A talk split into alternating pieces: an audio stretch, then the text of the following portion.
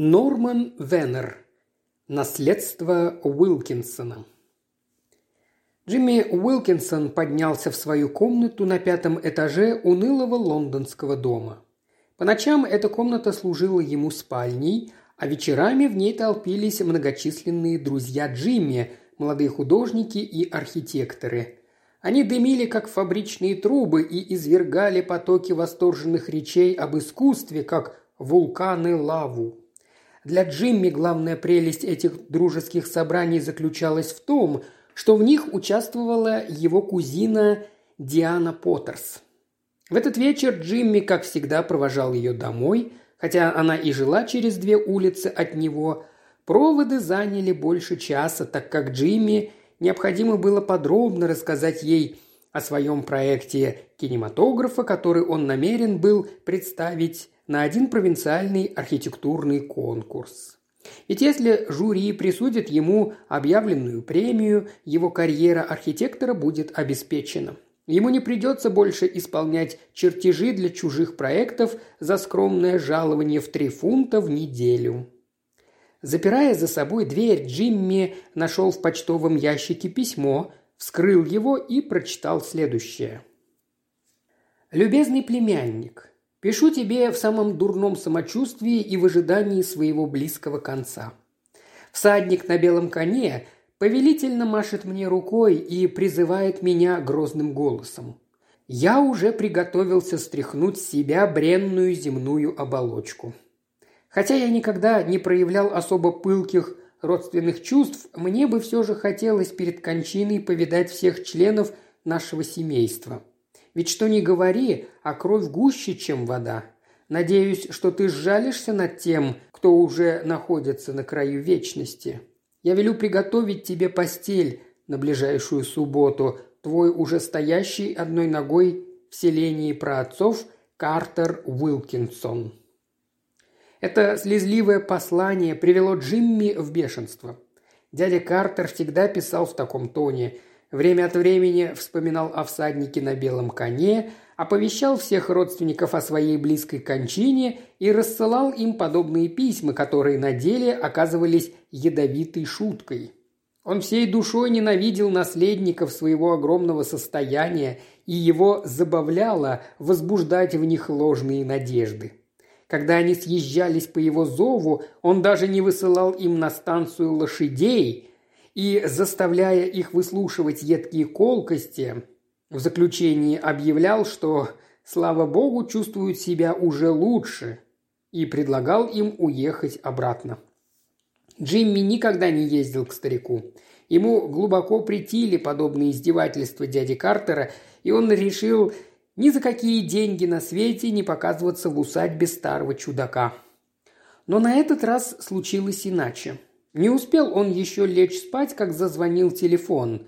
Мягкий голос Дианы проговорил в трубку. «Джимми, я нашла у себя на столе письмо от дяди Картера». «Я так и знал», – перебил его Джимми. Старик, как водится, разослал всем нам одинаковые послания. «Но на этот раз мне почему-то кажется, что он не шутит. Я очень прошу тебя приехать. Подумай только, как он одиноко чувствует себя в своем доме в Меллори. Ты обещаешь, не так ли?» «Хорошо, Диана, я приеду, но только ради того, чтобы лишний раз повидаться с тобой. Так и знай. Что ты говоришь?» «Нет, с утренним никак не могу. Приеду не раньше двенадцати часов дня». Приехав в Меллори, Джимми встретил на пороге дома Диану и шутливо спросил «Ну, как поживает наш старый сумасброд? Уверен, что он переживет нас всех». «Он умер час тому назад», – ответила Диана. Похороны кончились, родственники умершего, его двоюродные племянники, три брата Спенсер, две кузины, старые девы мисс Джой, Диана и Джимми, возвращались в Меллори, где поверенный дядя Картера ожидал их, чтобы огласить завещание. По дороге они разговаривали о покойном главе семейства. «Превосходный был человек», – сказала мисс Анджела Джой, смахивая траурным носовым платком несуществующую слезу. Ее траур был сшит давным-давно и всегда находился в особом чемодане, который так и назывался чемодан дяди Картера. Чемодан этот сопутствовал ей при каждой поездке в Меллори. У сестры ее, Фредерики, был точно такой же. Каждую неделю эти траурные одеяния вынимались, проветривались, складывались и упаковывались обратно в ожидании того дня, которому они предназначались. Обе старые девы были с ног до головы одеты в черное. «Такой добрый, так любивший нас всех», – подхватила Фредерика. «Полагаю, что он был вполне прав», при жизни никому из нас не оказывая никакой поддержки», – заметил Альберт Спенсер, старший из трех братьев. «Ждите, покуда я умру», – говаривал он. Да, он был умным и предусмотрительным человеком. Оба младших Спенсера сочувственно поддакнули. Джимми Уилкинсону стало не втерпешь. Ему прекрасно было известно, что если бы дядя Картер захотел помочь своим неимущим родственникам он мог бы облегчить их жизнь. Старший ребенок Альберта Спенсера умер, потому что не было средств увести его в теплые края. Обе мисс Джой жили почти в нищете и с утра до поздней ночи гнули спины над скудно оплачиваемыми вышивками. А дядя Картер тратил тысячи фунтов на покупку старинной бронзы, картин Корро и Пикассо – на редкие книги и художественную мебель. И все время писал свои цинично-сентиментальные письма, злобно радуясь при виде того, как эти люди спешили явиться к его мнимому смертному ложу. Пока эта часто повторяемая шутка не обернулась, наконец, против него самого. «Дядя Картер был дурной человек», – убежденно сказал Джимми. «Злой, эгоистичный старик совершенно равнодушный ко всем нашим горестям. По-моему, в нем не было ни капли доброты. «Замолчи, замолчи!» – залепетали обе мисс Джойс. «Что ты говоришь, это неправда». «Нет, это правда, и останется ею, даже если он оставил каждому из нас по 40 миллионов фунтов», – возразил Джимми. «Не вижу причины, почему ты рассчитываешь получить 40 миллионов», – заявил Альберт Спенсер. Ты никогда не приезжал к нему, хотя он писал и тебе тоже, как каждому из нас, но ты не проявлял к нему никакого внимания.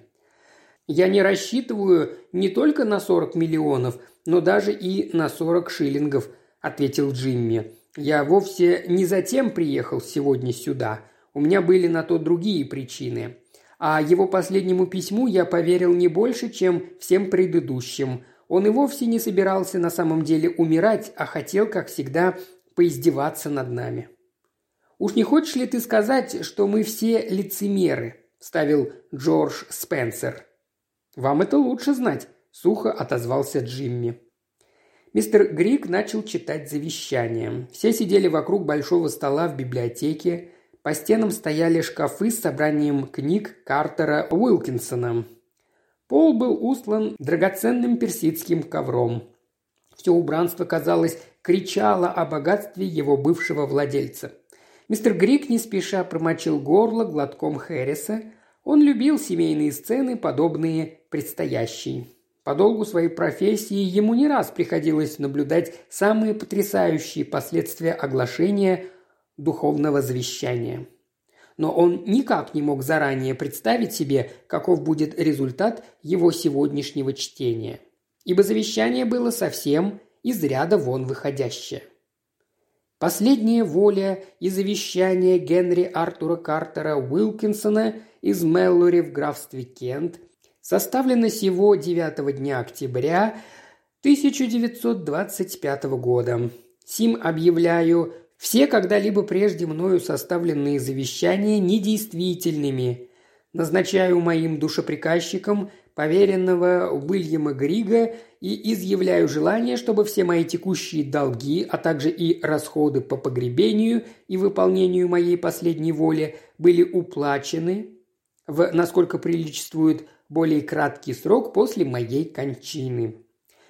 Мистер Григ допил свой херес, Фредерика Джой нервно крошила по столу бисквит, а ее сестра теребила свою рюмку. Трое братьев Спенсер серьезно и тяжело уставились на поверенного. Джимми праздно смотрел в окно, Все происходящее внушало ему отвращение, и если бы не Диана, он уехал бы до чтения завещания, будучи вполне уверен, что он не имеет к нему ни малейшего отношения. «Я отказываю Фредерике Джой», – продолжал мистер Грик, – «сумму в сто фунтов». Наступило мертвое молчание. Фредерика судорожно сжала обшитый траурной каемкой носовой платок. Она была горько разочарована. Сестра ее втайне ожидала, что ее доля наследства окажется еще более ничтожной. У братьев Спенсер был довольный вид. Анджеле Джой сумму в сто фунтов. Двести фунтов из наследства в три четверти миллиона – неслыханная справедливость. Обе мисс Джой растерянно переглянулись. Эдуарду Спенсеру сто фунтов, невозмутимо читал Грик. Джорджу Спенсеру сто фунтов. Альберту Спенсеру сто фунтов. Диана Поттерс почувствовала, что невольно начинает разделять точку зрения Джимми. Долгие годы дядя Картер поддерживал в этих людях надежду разбогатеть после его смерти, и теперь зло насмехался над ними из глубины своей могилы, швыряя каждому, словно подачку, жалкую частицу огромного состояния. «Возмутительно!» – не выдержал Альберт Спенсер. «Клянусь, что это чьи-то грязные происки». «На то похоже», – присоединился Джордж Спенсер, глядя на Джимми. «Я тут ни при чем», – отозвался Джимми. «Если и были чьи-либо происки, то только ваши. Я никогда не навещал дядю Картера». «Пожалуйста, успокойтесь, джентльмены. Прошу вас», – вмешался Грик. «Я понимаю, что это крайне неприятная для всех вас новость, но, насколько мне известно, покойный мистер Уилкинсон отнюдь не находился под чьим-либо влиянием. Он составил это завещание два года тому назад и не однажды обсуждал его вместе со мной. Оно представляет собой изъявление его собственных желаний. Правда, желания эти необычны и несколько отступают от общепринятых, но тем не менее совершенно законны. Могу я продолжать? Мисс Диани Поттерс 100 фунтов, а моему племяннику Джеймсу Уилкинсону 100 гиней. Нелепая шутка позабавила Джимми, и он громко расхохотался. Он почувствовал огромное облегчение, словно его тяготила перспектива неожиданно свалившихся на его голову трех четвертей миллиона фунтов. Диана перехватила враждебный, почти торжествующий взгляд Альберта Спенсера. Фредерика и ее сестра по-прежнему плакали. Дальше шло перечисление сумм, завещанных многочисленной прислуги поместья Мэлори. «Постойте, джентльмены!» – обратился мистер Грик к братьям Спенсер, собиравшимся уже уходить. «Самый существенный пункт завещания еще впереди. Как вам известно, покойный был несколько странным человеком, и завещание его весьма своеобразное. Не представляю себе, как вы поступите с данным пунктом, но обязан огласить его в вашем присутствии. Итак, продолжаю. Все мои коллекции приношу в дар Британскому музею. Власти музея имеют право выбрать из них то, что они сочтут нужным, а оставшиеся художественные предметы прошу передать другим музеям и художественным галереям. Я вложил в эти коллекции все мое состояние, за исключением 60 тысяч фунтов. Из них 50 тысяч фунтов в банкнотах спрятаны в этом доме. Оставляю их тому из моих родственников, кто первый сумеет их найти. Если они останутся не найденными в течение 12 месяцев со дня моей смерти, предназначено передать дом национальному тресту. В случае же отказа последнего прошу передать его тому, кто предложит за него наивысшую цену, вырученные же деньги употребить так, как сочтет за лучшее мой душеприказчик мистер Грик. Принимая во внимание выпадающие на его долю хлопоты по осуществлению моего завещания, отказываю ему все наличные деньги, которые останутся после выплаты всех вышеупомянутых завещательных сумм. Вот как звучит это завещание, джентльмены. Мистер Грик улыбнулся. Он кинул наследникам ядовитое яблоко раздора. Любопытно будет послушать, что они станут делать. Три брата Спенсер отошли в сторону и о чем-то перешептывались. Но Грик был уверен, что их союз скоро распадется, и уже к концу сегодняшнего дня каждый из них начнет действовать отдельно от других. Фредерика и Анджела, не сходя с места, зорко обшаривали глазами всю комнату. Не видно ли где-нибудь этих пятидесяти тысяч? «Вот старый черт!» – воскликнул Джимми. «Захотел, чтобы мы все потеряли целый год в поисках его грязных денег. Все это время ненавидя друг друга, едва смея лечь спать из боязни, что один из нас наткнется на секрет, пока остальные спят. Что за дьявольская выдумка? Предложить нам такое унизительное занятие, а не сошел ли он с ума, диктуя это завещание?» «Нисколько», – уверил мистер Грик. «Что же нам делать?» – спросила Диана. «Что вам заблагорассудится?» – ответил мистер Грик. «Если хотите, ищите эти деньги, не хотите, забудьте о них. Мне доподлинно известно, что мистер Уилкинсон за два дня до смерти взял из банка 50 тысяч фунтов и привез их сюда. Как он поступил с ними дальше, не знаю. Для нашего общего спокойствия нам следовало бы поджечь этот проклятый дом и спалить его до основания», – сказал Джимми. «Пятьдесят тысяч фунтов пригодились бы мне не меньше, чем любому из вас, но я не хочу, чтобы мысль о них всецело поглотила мой мозг и сделала меня своим рабом. Вот что я вам предложу. Заключим такое условие. Тот из нас, кто найдет деньги, разделит их поровну со всеми остальными». «Я согласна», – проговорила Диана. «Ни за что», – решили братья Спенсер. «Пожалуй, это нам будет невыгодно», – ответили сестры Джой. «Ну, если не хотите, тогда давайте разделим между собой по жребию все комнаты и будем искать каждый в своей». Но они не соглашались и на это. Каждый уже ощущал враждебность к остальным и жаждал поскорее приняться за поиски. Эдвард Спенсер уже поочередно заглядывал во все ящики письменного стола. «Мне больше нечего делать. Я ухожу», – сказал мистер Грик. «Вам известен мой адрес. До свидания. Счастливой охоты». Джимми и Диана одни остались за столом, остальные уже шарили по всей комнате. Диана обратилась к Джимми. «Образуем товарищество на половинных началах». Джимми покачал головой – я плохой компаньон в этом деле. Когда дядя был жив, я отказывался ради денег плясать под его дудку. Будь я проклят, если я займусь этим теперь, когда он умер. Деньги еще не все на свете. Мне надо думать о моей работе. Я ничего не имею против того, чтобы попытать счастье сегодня, раз уж я здесь. Но в дальнейшем я отказываюсь. «Хорошо», – согласилась Диана. «Мы уедем в понедельник с первым поездом». То, что происходило в этот день в Меллоре, пришлось бы по вкусу дяде Картеру. Фредерика Джой лично исследовала каждую книгу в библиотеке. Это отняло у нее много часов, и она до нельзя устала. То и дело она отрывалась от своего занятия и тревожно искала остальных, чтобы посмотреть, не повезло ли им больше, чем ей. Она нашла Альберта Спенсера, просматривающим бумаги дяди Картера, роющимся, как курица в песке в груди оплаченных счетов и старых квитанций.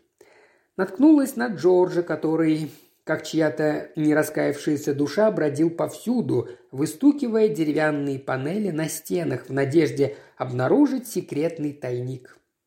Повстречала на лестнице и в спальне свою сестру Анжелу, тщетно отворачивающую ковры и заглядывающую под кровать застала Эдварда за тщательным изучением внутренностей старинных ваз, задних сторон картин и массивных ножек столов и кресел.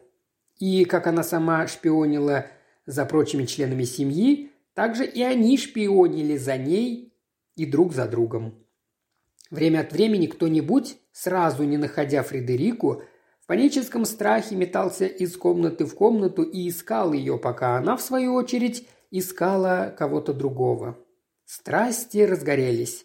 Поданный обед проглатывался на ходу с промежуточными поисками между блюдами. И хотя никто не решился расспросить прислугу, то и стало очевидно, что в доме происходит нечто неладное.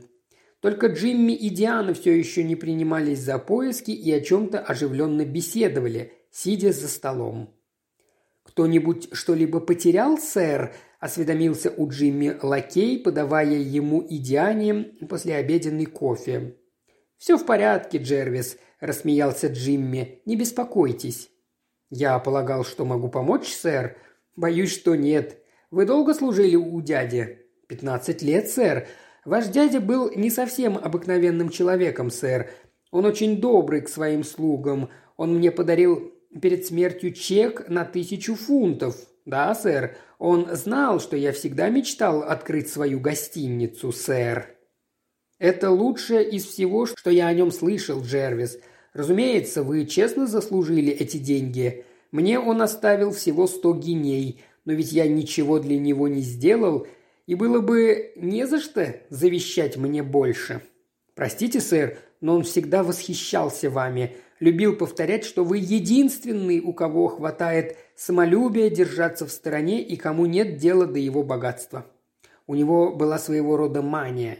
Он считал, что его родственники гонятся за его деньгами, сэр, Осмелюсь сказать, сэр, мне известно, что сейчас ищут все остальные леди и джентльмены. Вот как? Если вы знаете, где спрятаны эти банкноты, лучше будет не говорить мне об этом. Это было бы неблагородно. В завещании сказано, что мы должны найти их.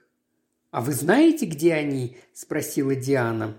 Джервис улыбнулся непроницаемой улыбкой, за которой нельзя было ничего прочесть. Мне бы не хотелось отвечать на этот вопрос, мисс. Не будет ли каких-нибудь приказаний, сэр? Нет, Джервис. Когда вы уезжаете, моя служба кончается сегодня. Я уеду завтра с утренним поездом, сэр. Когда он ушел, Диана перегнулась через стол и проговорила шепотом.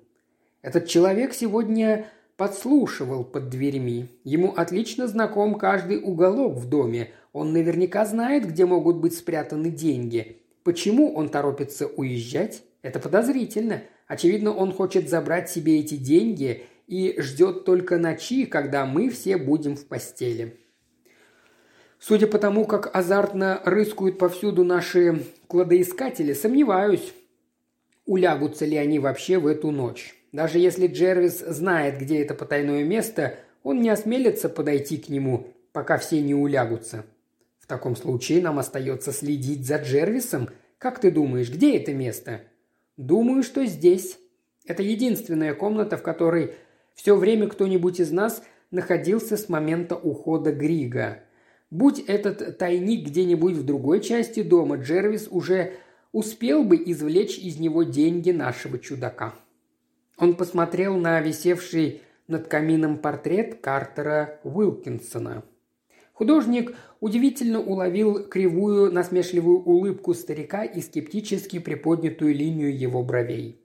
Казалось, будто дядя Картер внимательно прислушивается к тому, что творится в доме, довольный нелепой комедией этих поисков. Джимми заметил в углу холста подпись художника. Дальше виднелась дата написания портрета – 1925 год. «Год составления этого идиотского завещания», – пробормотал он. «Уж не в этой ли картине находится ключ к разгадке секрета?» Диана внимательно вглядывалась в портрет. «Он написан в этой комнате», – произнесла она. «Сбоку изображен край буфета». Анжела прощупала все содержимое в буфете, как изучающая их случай трубка, – возразил Джимми. «Но, может быть, деньги позади него?» Они начали отодвигать буфет. Внезапно вошел Джервис с кофейным подносом. «Он смеется над нами», – сказала Диана, когда Джервис удалился. «Он-то знает, что мы на ложном пути». Джимми поставил кофе на место, предложил Диане папиросу и снова сел за стол. «Это становится серьезным», – сказал он. «Я считал Джервиса честным человеком, а теперь у меня копошатся различные подозрения на его счет и возникает желание не ложиться всю ночь и следить за ним. Он взглянул на улыбающийся портрет и поднял к нему свой стакан. «Ты был прав», – усмехнулся он. «Яд начал действовать. Я уже подозреваю других. Переставляю мебель, готов пожертвовать своим сном, убивать свое время на поиски твоего клада. Если я и дальше пойду по этому пути, моя жизнь не будет стоить того, чтобы жить. Довольно. Я отказываюсь опуститься на четвереньки и поклониться чьему-либо золотому тельцу. Сегодня же уезжаю. Крайне сожалею, Диана, но это предприятие не по мне». Она встала и посмотрела ему прямо в глаза. «Ты правильно поступаешь, Джимми. Он презирал нас. Думал о нас все самое худшее. Докажем, что он ошибался». «Диана, как я счастлив слышать от тебя эти слова. Ты, ты, их встретившиеся взгляды внезапно открыли друг другу секрет, неизмеримо более значительный для них, чем секрет дяди Картера. В коридоре поднялся громкий шум, двери распахнулись, и Джервис влетел в комнату, подталкиваемый сзади крепкими тычками. За ним появились братья Спенсер и сестры Джой. При виде обнявшихся Джимми и Дианы все сразу остановились. Никто не произнес ни слова. Джимми взял Диану за руку и обратился ко всем присутствующим. «Не знаю, из-за чего мы подняли этот шум, я тоже могу сообщить вам новость. Мы обручились и уезжаем с первым поездом. Желаем удачи в вашей дальнейшей возне в этом доме. Джервис, я должен извиниться перед вами. Я уже начал подозревать даже вас. «Мы застали его подглядывающим в замочную скважину», – прервал его Альберт. «Он шпионил за вами обоими». «Уж не нашли ли вы тут без нас наследство дяди Картера?» – пытливо спросил Джордж. «И хотите уехать, не сказав об этом ни слова и оставив нас в дураках?» Все подозрительно и с затаенной ненавистью впились в лицо Джимми. Один Джервис остался хладнокровным. «Разрешите мне сказать, сэр», – начал он. «Признаю, что я подсматривал замочную скважину, что отчасти входит в обязанности лакея, сэр. Ведь нам иногда приходится выполнять странные приказания. Меня крайне заинтересовало, когда я увидел, как вы, сэр, и мисс Диана двигаете мебель. Я подумал, что и вы заразились, если позволить так выразиться, золотой лихорадкой, в мои обязанности входило выяснить это и соответствующим образом действовать. «Джервис», – медленно произнесла Диана, – «насколько мой дядя был откровенен с вами?» «Полностью, мисс Диана». «Так значит, вам известно, где деньги?» – крикнул Джордж Спенсер. «Предлагаю вам десять процентов, Джервис». «Пятнадцать?» – заявил Эдвард. «Двадцать!» – заорал Альберт. «Сколько это будет?» «Двадцать процентов с пятидесяти тысяч», – шепнула Анжела Фредерике. «Чересчур много», – отозвалась та. «Впрочем, ничего не поделаешь. Двадцать два процента». «Не могу вам ничего предложить, Джервис», – сказал Джимми. «Я схожу с круга. С меня хватит. Мисс Поттерс и я уезжаем сегодня вечером. Не правда ли, дорогая? Где у вас тут расписание поездов, Джервис?» «Разумеется, уезжаем», радостно подтвердила Диана. «Мы кончили наши поиски». «Вот вам расписание, сэр», – ответил Джервис. Около окна стояло небольшое бюро, на крыше которого лежали различные справочники, путеводители, каталоги антикварных фирм, адресная книга, календарь и другие. Джервис взял с бюро железнодорожный указатель и передал его Джимми. Джимми открыл книгу. Все остальные следили за ним, стараясь разгадать причину его внезапного решения уехать. Альберт Спенсер первый подскочил к нему. Его неожиданная атака захватила Джимми врасплох.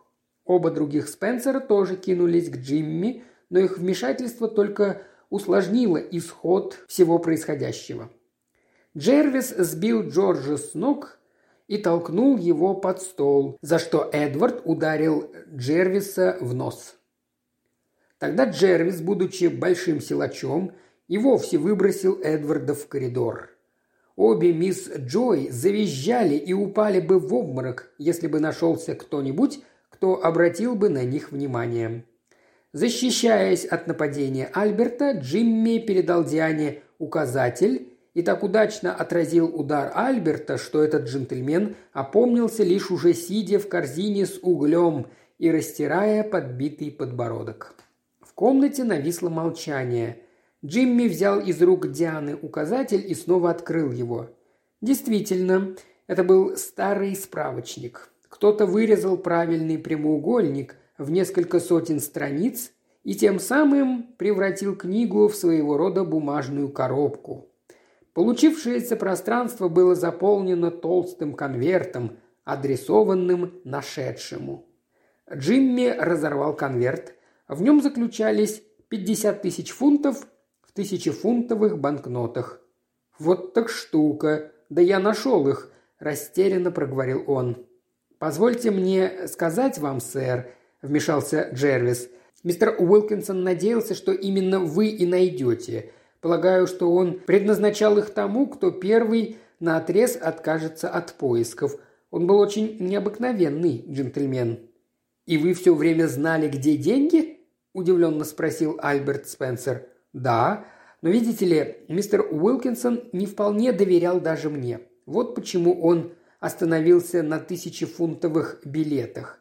Я не мог бы разменять того билета, не возбудив этим подозрения властей. «Меняйте эти бумажки, сколько вам вздумается», – сказал Джимми, вручая Джервису пять банкнотов. «А если вас будут что-либо спрашивать, сошлитесь на меня». «Нет, благодарите не меня, а его». Джимми кивнул головой в сторону портрета старика. «Считаю, что всем вам причитается часть этой суммы», – продолжал Джимми, обращаясь к остальным. «Нас здесь семеро. В конверте остается 45 тысяч.